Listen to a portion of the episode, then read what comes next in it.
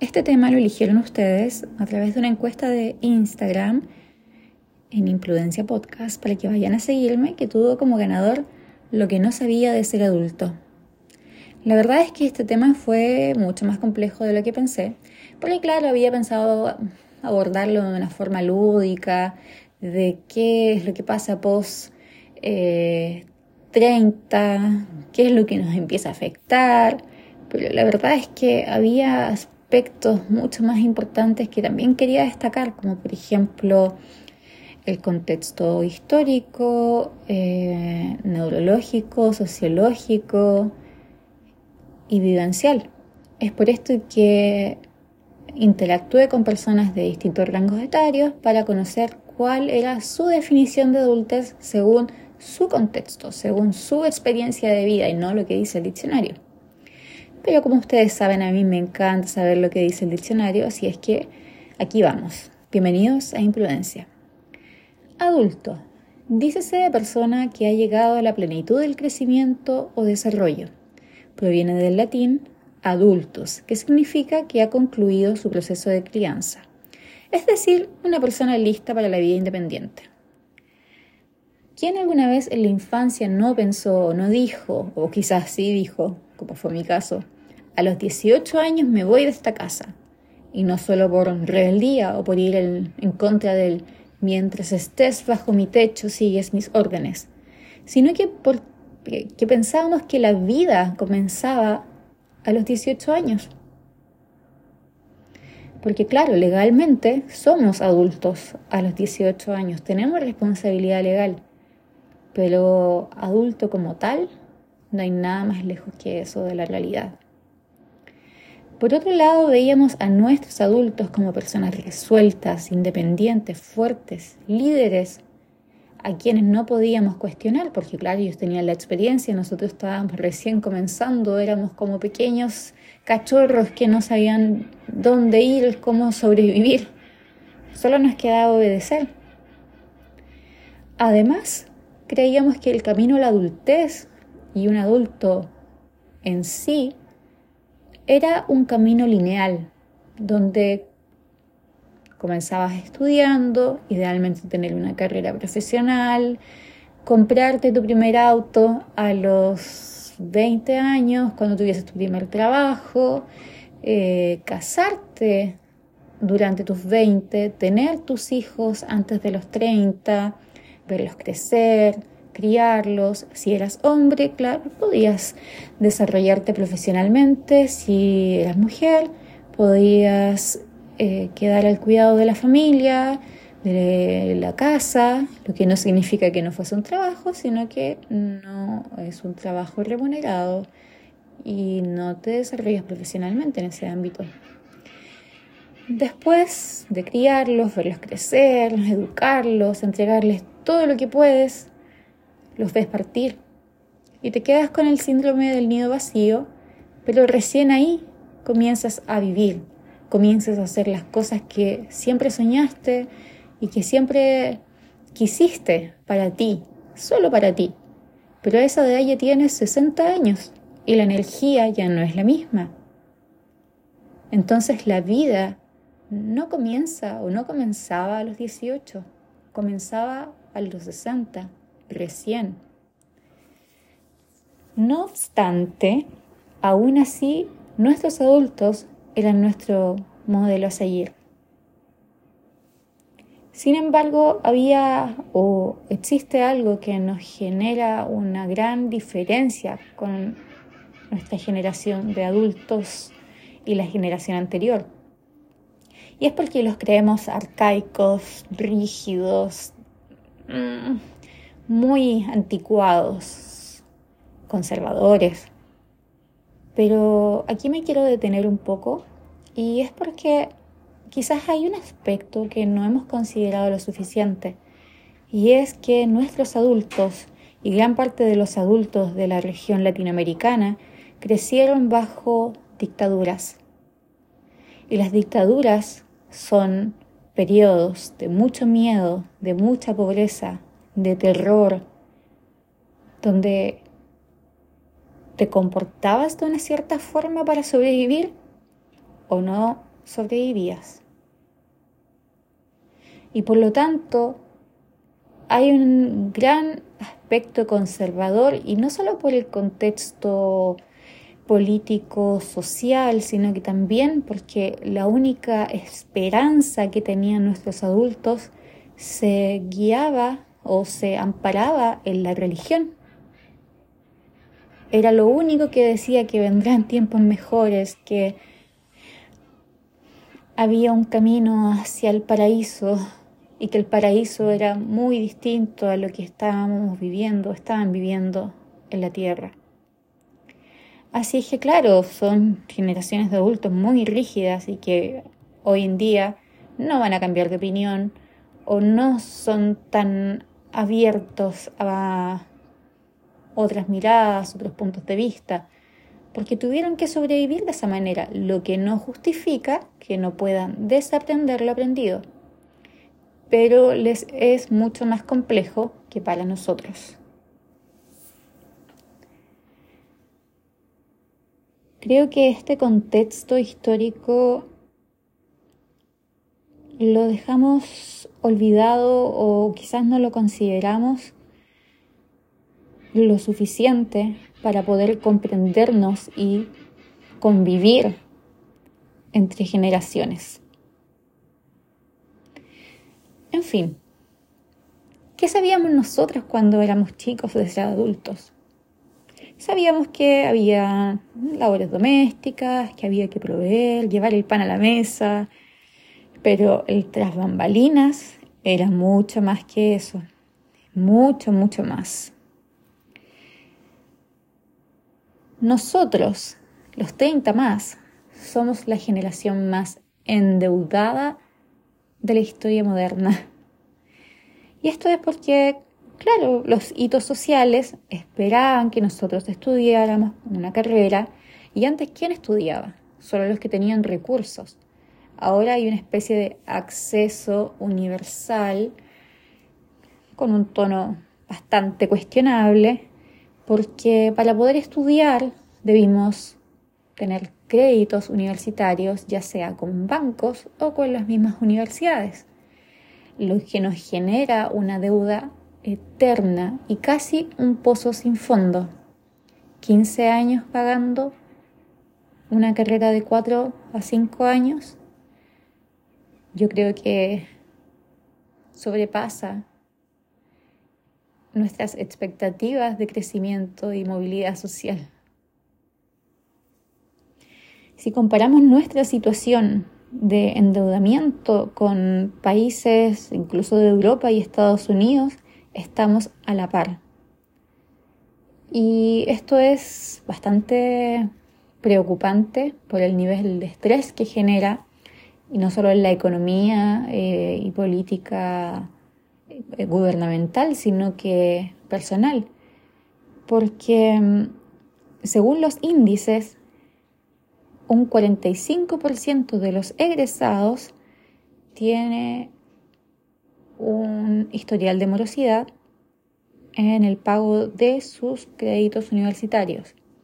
Pero hay algo aún más terrible y es que de los desertores, o sea, aquellos que ingresaron a la, universidad, obtuvieron un crédito, no pudieron terminar la carrera, ya fuese por el motivo que existiera, hay un 70% de morosos. ¿Y qué significa ser moroso en esta época? En esta época crediticia, donde claro, somos objeto de crédito, donde no nos prestan crédito, pero nuestro dinero circula de forma virtual. Es que al tener esta deuda, esta morosidad y estos intereses en el cielo, el sueño de la casa propia se desvanece. Es imposible, prácticamente imposible. Porque no solamente te piden tener un ahorro importante, ya que nos inculcaron la cultura del ahorro, sino que para los bancos no somos personas confiables. Y esto es porque a pesar de haber estudiado, haberte endeudado, invertido en tu educación, nuestros sueldos son bajos en comparación a los profesionales de antes. Entonces el banco dice, mm, persona en realidad no va a poder cubrir la cuota que necesita, así es que rechazado. Además todos sabemos que hay una burbuja inmobiliaria que genera que una vivienda solo por existir como vivienda, ni siquiera por estar en mejores condiciones, por ser más moderna, por tener tecnología, sea más cara, sino que por estar en un terreno existir. Los estudios de los últimos años nos cuentan que las viviendas en nuestro país aumentan un 12,7% año a año solo por estar en el mercado. No importa que lleve tres años en el mercado, aumentan y aumentan de valor. Por lo tanto, nos damos cuenta de que nuestra situación económica está llena de incertidumbres. Así es que nuestra generación de endeudados cae en intereses, cae en desesperanza, en angustias, en estrés por no poder cumplir las expectativas sociales, pero sobre todo nuestras propias expectativas, los que no, lo que nos vendieron. Así es que somos una generación que necesitamos el apoyo en salud mental. Somos una generación agotada, reventada, estresada. Y a medida que avanzamos en nuestro trayecto, en la autorreparación psicológica, nos damos cuenta que de que no solo tratamos nuestros traumas, sino que vamos sanando heridas de generaciones anteriores a la nuestra. Porque de alguna forma entramos en un círculo que se repite y se repite, una espiral que no deja de ser infinita y que en algún momento tiene que detenerse. Y nosotros buscamos ese punto a través de la salud mental, el trabajo psicológico, psiquiátrico, farmacológico y todo lo que se requiera para poder sanarnos, pero también sanar las generaciones anteriores, que tenían, por supuesto, el estigma de salud mental, como voy a ir al psiquiatra si no estoy loco, ¿Cómo voy a ir a un psicólogo a hablar de mis cosas? ¿Cómo le voy a pagar a alguien para hablar? Nosotros somos esas personas que le pagamos a alguien para hablar para poder sanarnos generacionalmente. Y eso obviamente también tiene un costo, porque la salud mental no tiene cobertura y es una de las más caras en el ámbito de salud ambulatoria. Suena todo terrible, ¿cierto? Pero también hay cosas chistosas, agradables o desagradables que nos pasan cuando ya llegamos a la adultez, como por ejemplo eh, desarrollamos ya nuestra identidad, aprendemos a poner límites, eh, sabemos más o menos lo que queremos, tenemos relativamente trazado cuál es el camino que queremos seguir. Quizás tome mucho tiempo, pero vamos avanzando en eso y que genera una gran controversia entre generaciones, ya que los mayores, por supuesto, nos ven como flojos, porque nosotros valoramos el tiempo. Para nosotros, tener un trabajo que nos consuma no es un trabajo que valga la pena. Y es porque vimos como nuestros padres, eh, o nuestros abuelos estaban eh, trabajando, viviendo para trabajar y se perdieron hitos importantes de nuestra vida, como ir a alguna presentación, ir a alguna premiación, y son cosas que nosotros no estamos dispuestos a ceder y que genera esta visión de, ah, son flojos, a ellos les gusta trabajar lo menos posible e irse temprano. Los zapatillas de clavo. O sea, yo salgo de mi trabajo a la hora que me corresponde y veo a las personas mayores que yo, mucho mayores que yo y me dicen, ¿cómo lo hacemos?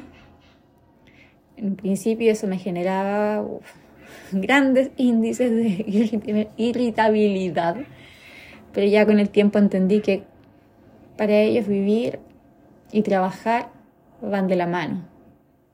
Y van de la mano apretándose la mano. Así es que somos una generación que disfruta de su tiempo libre, que tiene hobbies, que tiene amigos, que quiere a la vez vivir, tener experiencia, antes de llegar a los 60 y no tener energía. ¿Qué más? Nos damos cuenta que en eso de tener amigos, el círculo se va achicando cada vez más y que no solo porque dejamos gente en el camino ya que tenemos distintas responsabilidades o porque tenemos distintos intereses, sino que nos damos cuenta de que la confianza no se entrega a cualquiera. Y a esta edad, eh, a esta edad es mucho más difícil hacer amigos que cuando estamos en el colegio, donde todos nuestros compañeros son amigos. Y eso también es porque, claro, en el colegio estamos rodeados de gente de nuestra misma edad, nuestros mismos intereses. Lo mismo pasa en la universidad cuando ya los intereses son realmente los mismos intereses. Pero después en el trabajo, a pesar de tener cosas en común, nuestra brecha hace que sea un poco más complejo conciliar y hacernos amigos de nuestros colegas que ya tienen hijos incluso de nuestra edad. Creo que también somos una generación que está más consciente del medio ambiente y de la incertidumbre que genera el cambio climático y somos la generación del reciclaje. Todo se separa en el hogar. Los vidrios por un lado, los cartones por otro, los tetrapacks por otro, los plásticos reutilizables, y llenamos la casa y parece un vertedero. Hasta el momento en que vamos a hacer el reciclaje, finalmente. Somos una generación de la cocina vertedero. Con respecto al hogar, yo creo que llegamos a la adultez cuando nos empezamos a entusiasmar o nos pone contento un nuevo electrodoméstico yo sueño con un aspirador robot o con un robot que limpie las ventanas o cualquier cosa que haga labores domésticas que a mí me estresan. Que obviamente eh, las personas mayores ven como comodidad absoluta.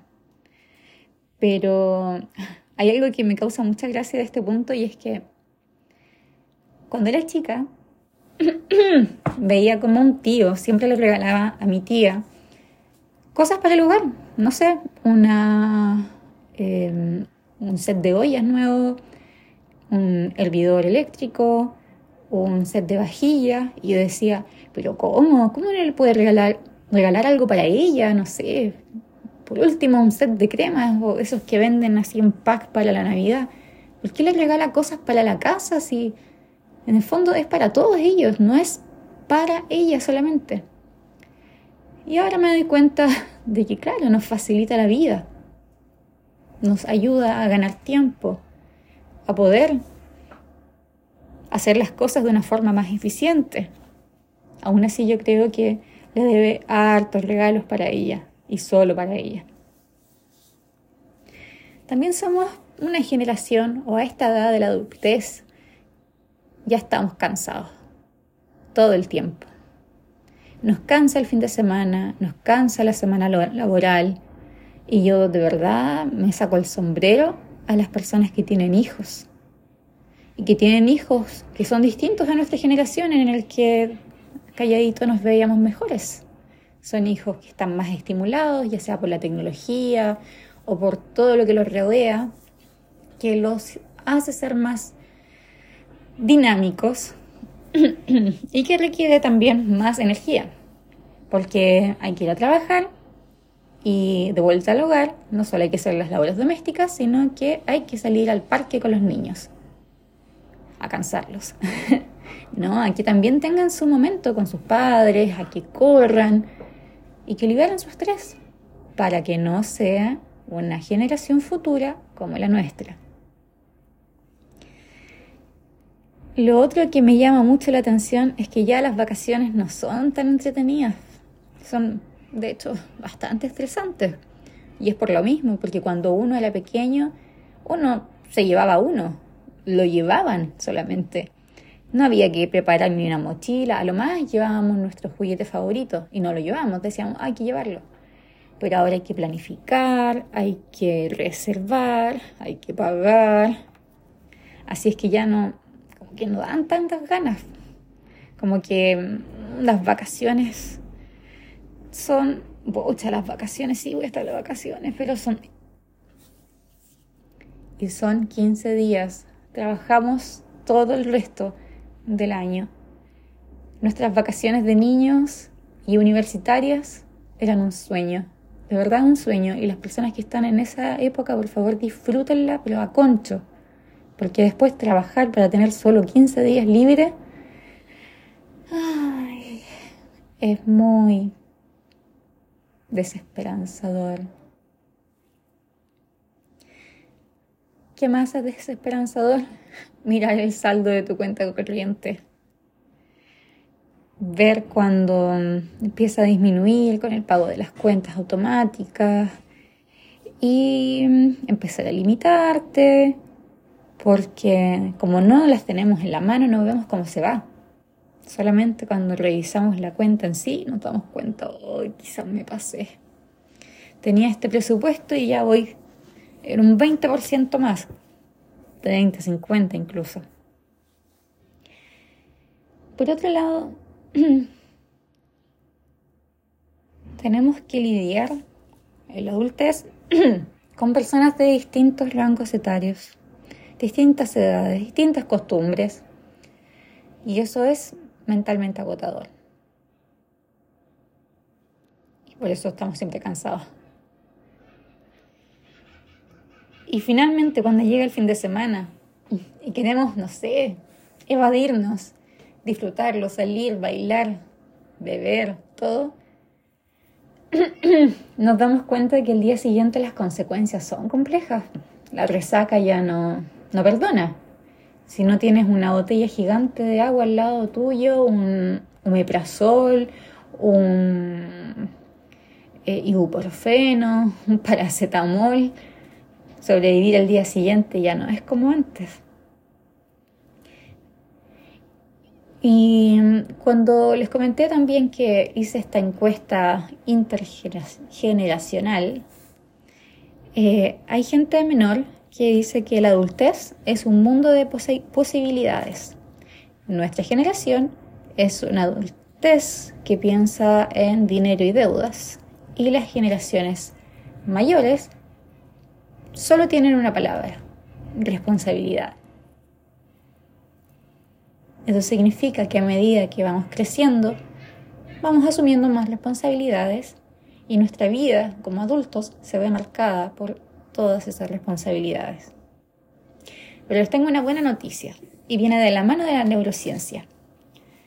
Según la neurociencia, a pesar de que nos sentimos cansados, agotados, reventados, estresados, eh, la neurociencia nos da un respiro y dice que envejecer en realidad no es tan así. No es que llegamos a cierta edad y listo, ya estamos con un pie dentro del cajón. Dicen que la adultez es transitar un sendero, es una trayectoria constante, porque seguimos produciendo neuronas hasta los 97 años. Así es que si tenemos estímulos cognitivos eh, durante toda nuestra adultez, podemos llegar a ser adultos, personas mayores lúdicas, eh, conscientes, em, eh, sanas hasta los 97 años. ¿Ven? La adultez tiene sus pros y sus contras.